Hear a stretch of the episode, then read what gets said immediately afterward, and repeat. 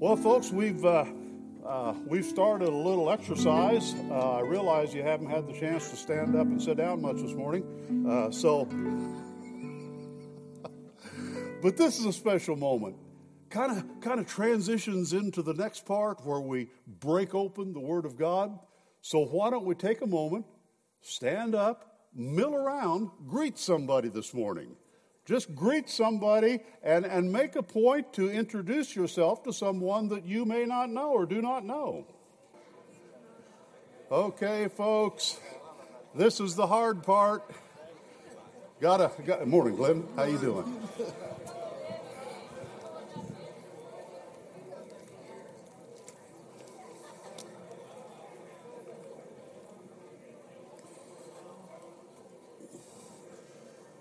Yeah.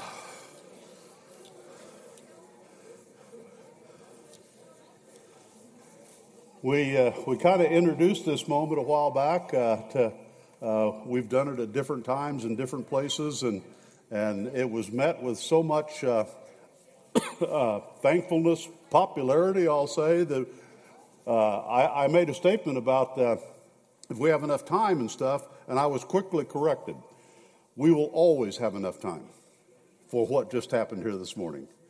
Just for the family of God to, to meet and greet one another, to see how we're all doing, and, and, and hopefully meet somebody new or uh, whatever the case may be. It's a lot of fun. Aren't those kids great? Oh my goodness, they, they are just amazing and jumped right into it. Jumped right into it. Everybody had a part. That, that's a teaching point right there for the body of Christ and how quickly that happened. Well, as we make that transition, a couple of things by way of prayer, uh, very important for us to be mindful. Uh, always, please, please uh, be aware that uh, the bulletin that you receive on Sunday morning as you come through the doors uh, has a prayer list on it and we, we try uh, our very best. Uh, Michelle and, and Crystal in the office try our very best to, uh, to make sure that's updated, uh, has current information. Uh, if you see something that needs to be updated, please call the office, let us know so we can do that. But most importantly, those names are on that list because people are wanting, cherishing, expecting our prayers. Uh, so please be mindful of that. Uh, current uh, needs uh, Gary Silver was taken to the hospital last night. Uh, he is uh, doing well. I spoke with him this morning, and uh, he is doing well, but he was diagnosed with COVID, so there will be a little recovery there. But like I say, he's doing very well. Helen also going to sit tight at home for a little while now and get Gary home. But and Ken and Kim, Kim is home and progressing well. So, boy, that just about takes care of the Silver family, doesn't it? Uh, yeah, but uh, again, just be, uh, be continuing in prayer and uh, drop them a card, you know. Uh, shoot them an email or a text or a phone call. Uh, you remember cards, right? And, and something called a stamp. I don't know how effective it is, but they take it you know. So, uh, but it's I tell you what, folks, I got to be honest. I I haven't run across anybody yet that uh, doesn't like still getting a card, and so just something to think about. Something to think about. Uh, Joshua Project. Make sure you get signed up for Joshua Project. That is going to be a great uh, time of learning. Uh, biblical perspective of creation and, and uh, everything that follows. And I get to go to town this afternoon and celebrate my great granddaughter's sixth birthday. Now, I know you're saying he's not that old. I know. I, that was on everybody's mind, wasn't it? He just can't have a great granddaughter that's six years old. Well, so does my wife. Funny how that works, isn't it? Let's catch our breath. Gary Spillman you gave me an awful hard time today. And because of that, I'm going to ask you to pray for me, even if you don't mean it.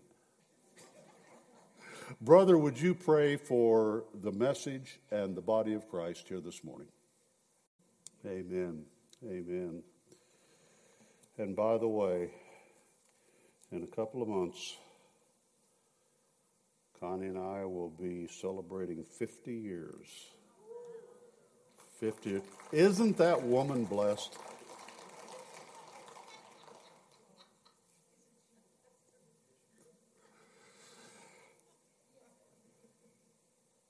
Why people should be afraid of the dark. We are in the I Am series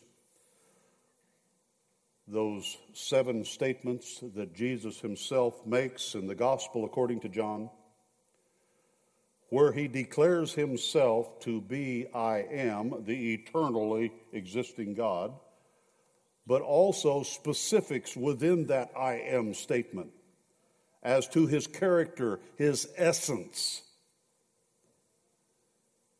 The miracles that Jesus had performed and are recorded in John's Gospel give us clear evidence of his power, his authority as the Son of God. The I am statements will take it just, a, if possible, I guess, just take it a little bit deeper. Because these statements Christ made about himself, and they are clear evidence of his deity. His relationship with the Father will be highlighted in this passage that we're going to read in a moment. The I am declarations give us a deep, deep insight into the nature and the essence of our great God and Savior, Jesus Christ. The exclusive nature of these claims. They are Christ and Christ alone. No one else can make these claims. There is no other bread that can give spiritual and eternal life. Jesus has that in himself. There is no other light that brings spiritual illumination. We'll soon find out there is no other gate, there's no other door, there's no other way to the Father. It's exclusively Jesus Christ. So, with that as a backdrop, let's stand. And this time we will stand in honor of the Word of God. If you are able, we understand there can be some physical limitations, so please understand we, we uh, are, are, are, sympathetic to that. And, and uh, so if you are able, stand for the Word of God, and we begin in John chapter 8, verse 12. And again Jesus spoke to them, saying, I am the light of the world. Whoever follows me will not walk in darkness, but will have the light of life. So the Pharisees said to him, You are bearing witness about yourself. Your testimony is not true. And Jesus answered, Even if I do bear witness about myself, my testimony is true. For I know where I came from and where I'm going. But you do not know where I came from or where I'm going. You judge according to the flesh. I judge no one, yet even if I do judge, my judgment is true.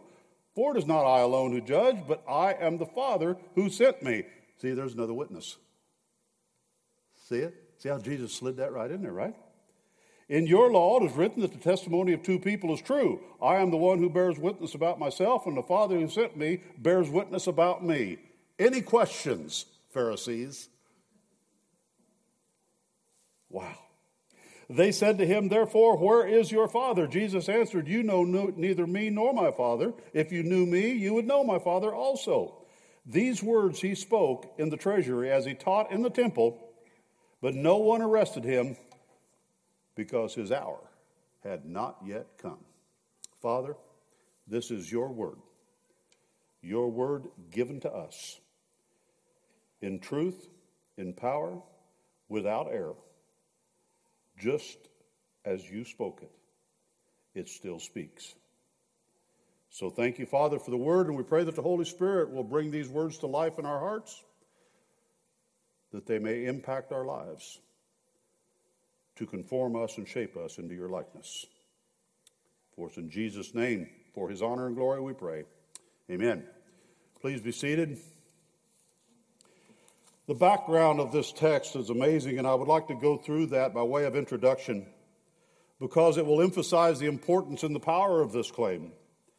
It is the Feast of Tabernacles in Israel. The sukkah or tent or shelter was erected at the temple to celebrate the harvest and the Jewish exodus out of Egypt.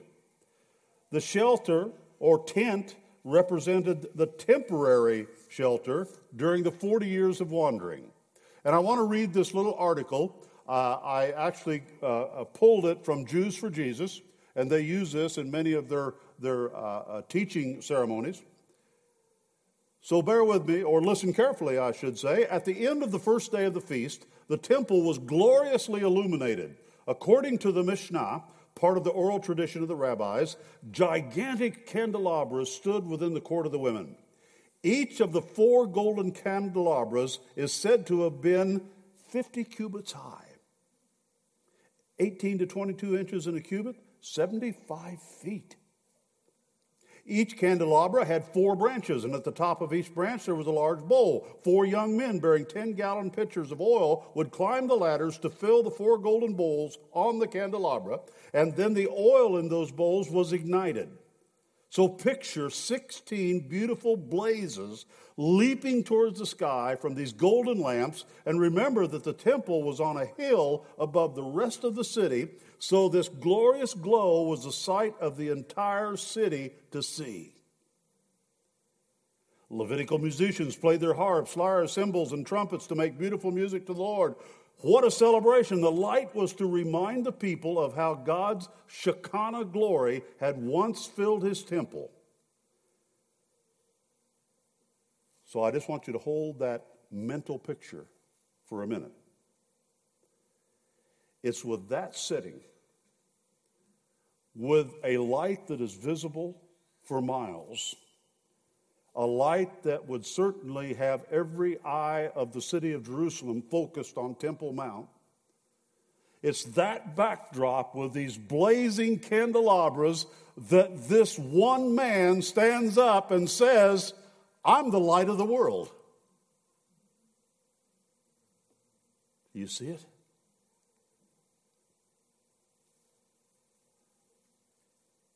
And as the light of the world, Jesus is literally saying, I am the Shekinah. I am the radiance of God's glory.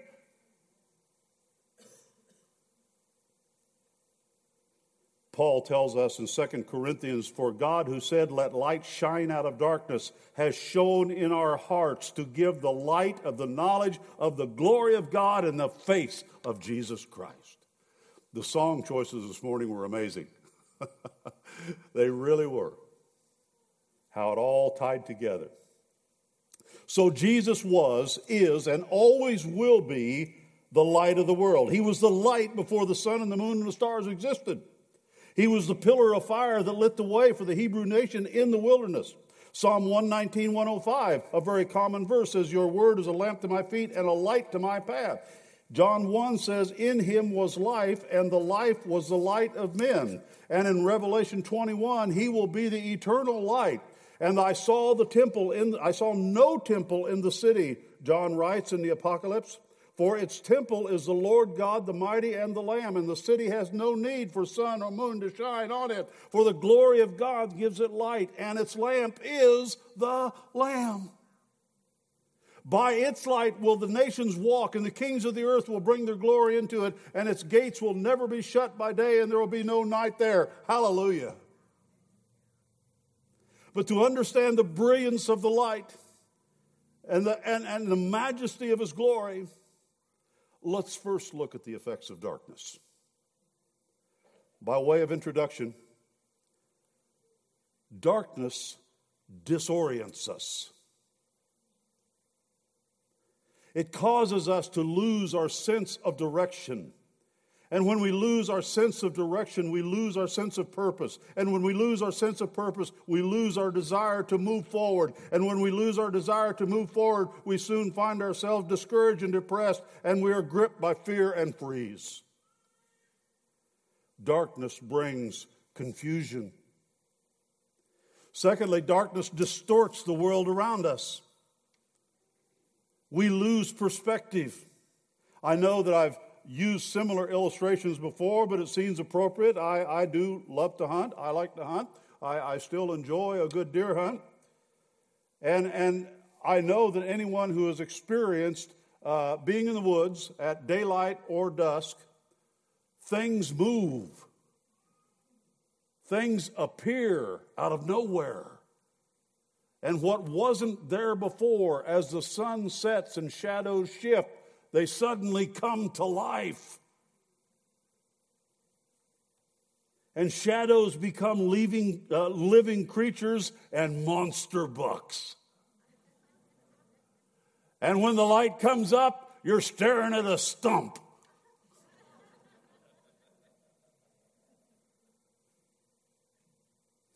But the problem is when we become focused on the shadows, we probably are going to miss the real thing coming up behind us. When I was a child, I uh, slept in the center bedroom of the house, very small room. And of course, it was an old home. Electricity had been added to, and the old lath and plaster uh, and everything in the walls and the ceilings. And so the only light in my bedroom was one of those hang down lights. It was on a, a cloth cord. I don't know what you call them. And just a cloth cord hung down in the middle of the room with a bulb screwed in the, in the socket. And there was a turn switch. So you had to grab the bulb to turn the switch, you know, to get the light on. When I was a little kid, that thing was weird. I can still remember laying in bed watching that thing because I knew it was alive. I, I knew it was going to do something in the middle of the night, and, and, and it would move. It would move. And then over in this corner of my bedroom was the access to the attic. Huh? There are things that live in your attics, folks, and don't you tell me any different.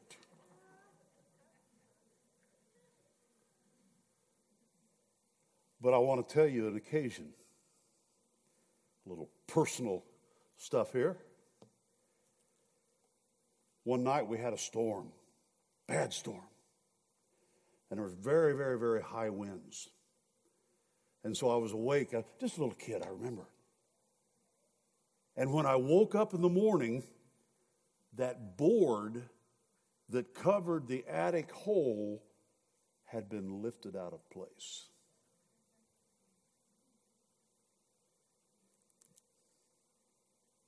Yeah. I haven't slept in that room since.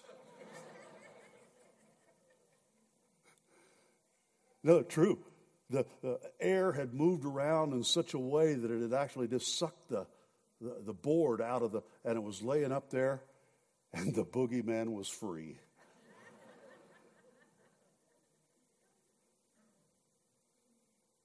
we know it wasn't true. We know nothing about that was true. But in the mind of a little boy, I was scared to death. But, folks, don't relegate it just to the little boy or the little girl. Sometimes big folks are afraid of things too. And darkness has a way of multiplying those fears. Multiplying those fears. Darkness distorts our way of thinking, and it will take us places we don't want to go.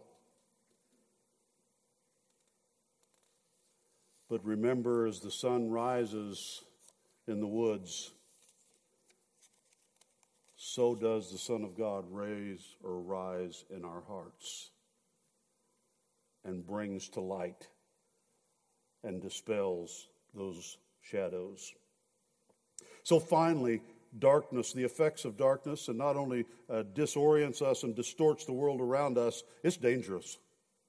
It's dangerous. We cannot see the trip hazards, we cannot see the pitfalls. Listen, we forget how close we are to the leg of the bed frame until our little toe hits it. We forget that I closed the bathroom door when I went to bed, but remembered it at midnight when I smacked into it. But darkness is far more dangerous than a stubbed toe. It is spiritual death. it's spiritual death. Ephesians 4, the Apostle Paul gives us these words Now, this I say and testify in the Lord that you must no longer walk as the Gentiles do, in the futility of their minds. They are darkened in the understanding, alienated from the life of God because of the ignorance that is in them, due to the hardness of their heart. They've been darkened. Darkness has overwhelmed their way of thinking. So darkness disorients, darkness distorts, darkness is dangerous. What effect does light have on darkness? Point number four the light of Christ dispels the darkness. It dispels the darkness. And again, Jesus spoke to them, saying, I am the light of the world. Whoever follows me will not walk in darkness, but will have the light of life. Listen, physical darkness is in and of itself really nothing, it's the absence of light. You cannot trace darkness necessarily to a source, but even a physically blind person can tell you where the sun is because they can feel its warmth and its radiance. Light penetrates the darkness. One author puts it this way nothing will be the same again when you have when you have Him as your light. Everything looks different in the light of Christ. Yes, even earthquakes and tsunamis and suffering and death, until His light fills the earth as the waters cover the sea, until it banishes sin and sickness and pain and earthquakes to the outer darkness. Until then, even now, His light will help you bear the sorrows of darkness. It will be a soft glow to comfort you in your lonely room after the devastating loss. It will be a lamp on your troubled path. It will reveal the wise and the loving face of God behind every frowning providence. Point is, when Christ came forth and set foot on this earth, he invaded the darkness. He stepped right into the muck and mire of this dark world, and he declared himself to be the eternal light of glory. And First John, the first epistle, this is the message we have heard from him and proclaimed to you that God is light. And in him is no darkness at all. If we say we have fellowship with him while we walk in darkness, we lie and do not practice the truth. But if we walk in the light as he is in the light, we have fellowship with one another, and the blood of Jesus, his son, cleanses us from all our sins. Even the prophet Isaiah, when he prophesied the coming of the Messiah, he said, The people who walked in darkness have seen a great light. For to us a child is born, to us a son is given, and the government of it will be upon his shoulder, and his name shall be called Wonderful Counselor, Mighty God, Everlasting Father, Prince of Peace. Of the increase of his government and peace there will be no end, and on the throne of David and over his kingdom to establish it and uphold it with justice and with righteousness from this time forth and forevermore. The zeal of the Lord of hosts will do this. That's the light. Fifthly, not only does a light dispel the darkness, it disperses the truth. So the Pharisees said to him, You are bearing witness about yourself. Your testimony is not true. Jesus answered, Even if I do bear witness about myself, my testimony is true. For I know where I came from, and I know where I'm going, but you do not know where I came from eh, or where I am going. Jesus had no identity problem. He knew exactly who he was. He knew exactly where he came from. He knew exactly what he was sent to do, and he did it all according to the word of truth. Christ is a spoken word. He speaks the word. He is the word. John 1 And the word became flesh and dwelt among us, and we have seen his glory, the glory of the only Son from the Father, full of grace and truth. You see, Satan is the ruler of darkness, and he's also the father of lies. So put the two together, and what do you have? Disorientation, distortion, danger. He disorients us, he distorts our vision, and wherever he is, there's danger. He's a liar, there's no truth in him, and his deception is in his disguise. And no wonder, Paul writes, For even Satan disguises himself as an angel of light. He is the deceiver. There's an old show, it was on years ago, and at the end of that show, like whatever else happened during the show, I don't know, but the person in whom was uh, struggling with their eternal destiny was told to walk toward the light. Brothers and sisters, I want to warn you there's a lot of people out there walking towards the wrong light because they're deceived. They're deceived. It's not the true light, it's a false light, it's a lie. But everything Jesus has done, Satan tries to mimic, he tries to, to imitate. And he does a really good job at it, if that's fair to say about the author of evil. Be careful what light you're following. Make sure it's the light of life. And there's only one place you're going to find the correct description of the light of life. And it's right here. It's right here. There will be lots out there, many people claiming to be the light. Many men will claim that for themselves. That is heresy and blasphemy. John the Baptist came to do what? To point people toward the light. That's my responsibility as a pastor and a minister of the gospel of Jesus Christ in this glorious way. Jesus is the light of the world. Listen, if you follow him, you will have him as your light. This is important that we understand this. True, he will reveal our sins at the same time. That's what light does, right? It reveals things. But really, if you think about it, put it in perspective having the light of life, the light of the world, reveal our sins is like getting an accurate early cancer diagnosis that's treatable and curable. You see? But if we don't get that early diagnosis, if Christ doesn't reveal our sins, then we will probably, most certainly, die in those sins. It's the beauty of the revelation of Christ. And I got to say, if you're here today and and you just don't think you really have any sins, you're walking in darkness. You're walking in darkness. So take that early diagnosis and let the light of life reveal those sins. Why does he do that? Because he has an answer for it.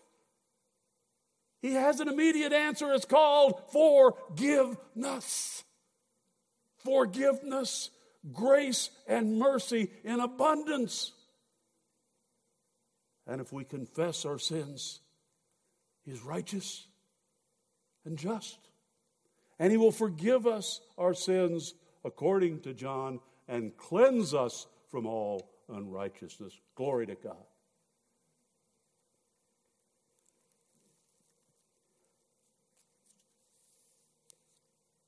The light of Christ destroys the powers of darkness.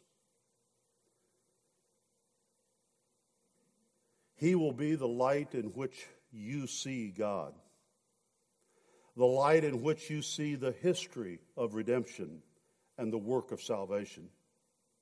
But John goes on to tell us that Jesus had these words You judge according to the flesh, I judge no one, yet even I if I do judge, my judgment is true. For it is not I alone who judge, but I and the Father who sent me.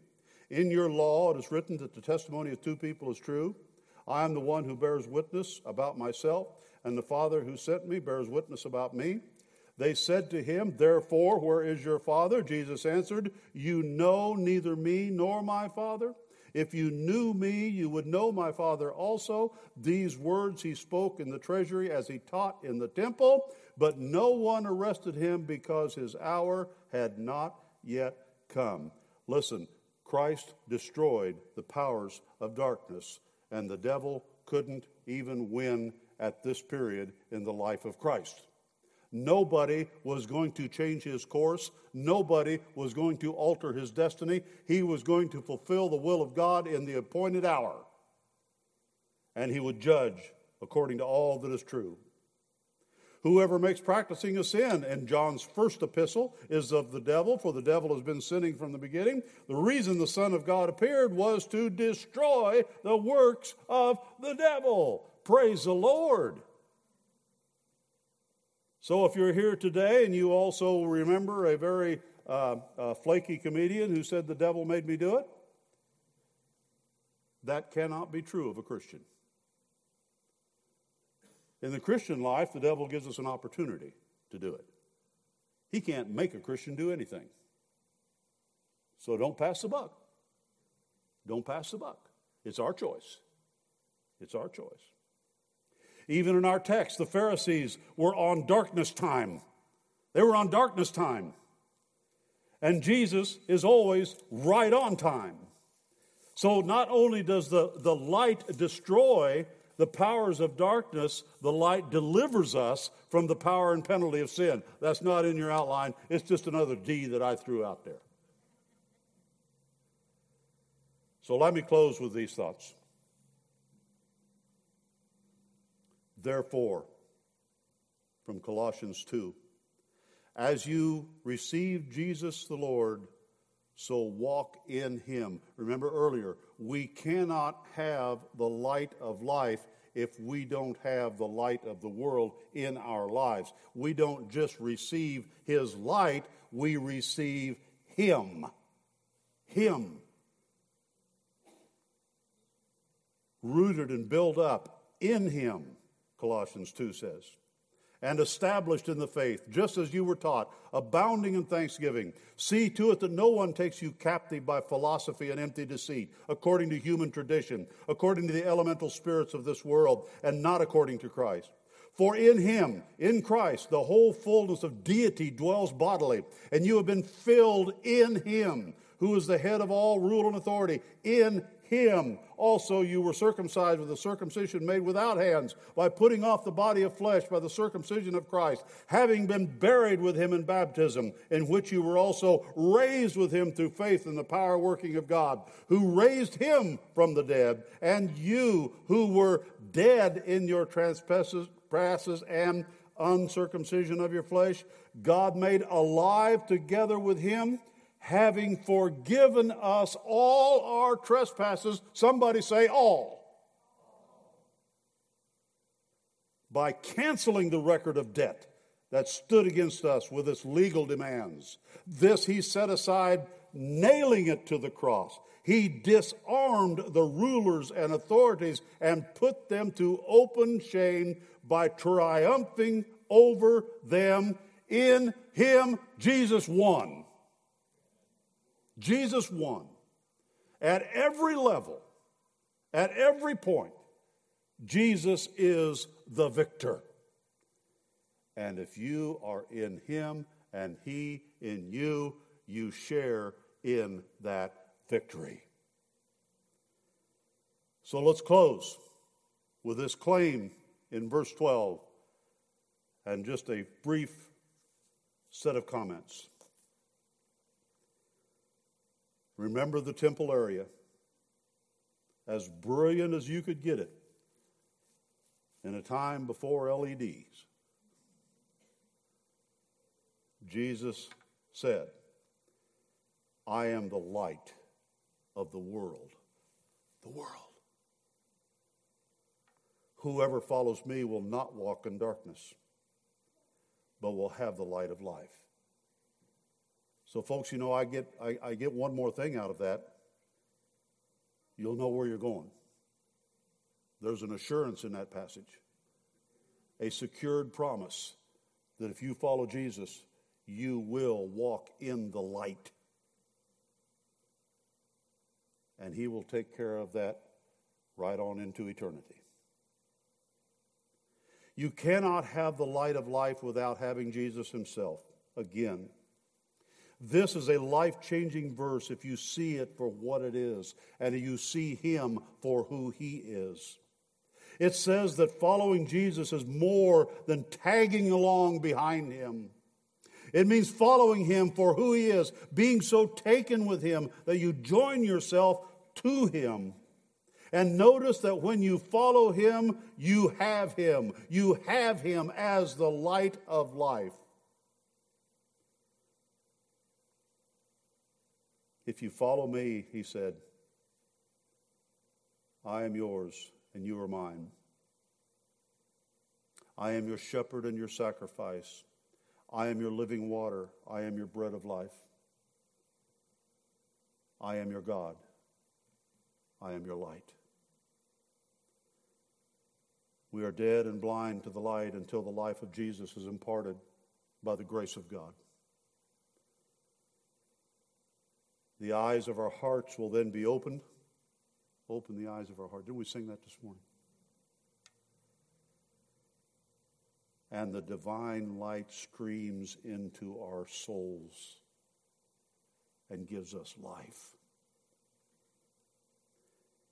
And thus we have the light of life the light that comes from new spiritual eye opening life, the life that gives sight to the blind soul, eternal life giving eternal sight. So, how will you choose to live this morning? Remember, darkness is a great deceiver. It's a great deceiver.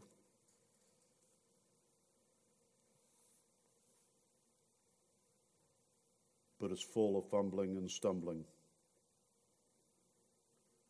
making our own way. Or we can walk in the light of a new life in Christ with the brightest of all futures.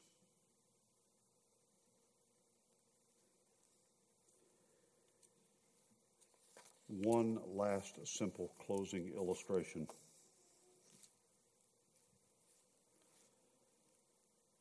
Again, from hunting, just happens to be one of my passions. But I used to think I could defeat the darkness by memorizing the route through the woods. And you know what? You could miss it by a quarter mile. Just with a little jog around this tree or a little jog around that tree if there's no moon, dark night. You ever been there, Perry? So you buy these little reflective pins and you stick them in trees. And when you hit them with a flashlight, they glow in the dark. The tape. But the point is this you still got to have a route marked. you got to have a route marked. And you may never hunt a deer. You may never get lost in the woods. but do you know where you're at this morning? Do you know where you're at this morning? Are you on track? Are you en route? Can you see your way? Has the path been illuminated before you? Has your heart been changed by the light of life? Only Jesus can do that. Only Jesus can do that.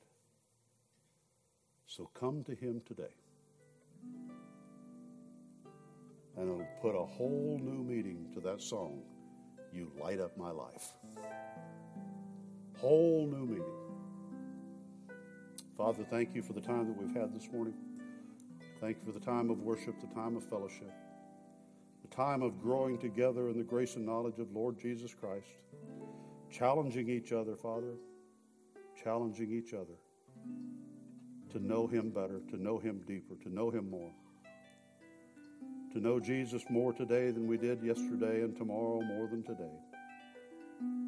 Becoming more like Him in the way we think, in the way we talk, in the way we act.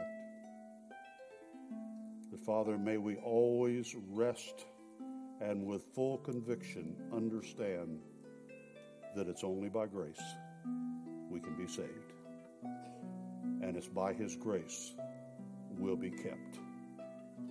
until that great day when we see the light of life in the fullness of his glory. In Jesus' precious, mighty name, amen and amen. Please stand as we have our invitation song. The first and foremost on the list of invitations, if you don't know Jesus Christ as your personal Lord and Savior, today allow one of us to take you to that point of understanding, to explain what it means to be saved and how one can be saved by the blood of Christ and Christ alone. But there may be other needs that you have here today. Uh, maybe, maybe your wall has been recently destroyed and you need some help in the rebuilding process. There may be things going on that, folks, we live in.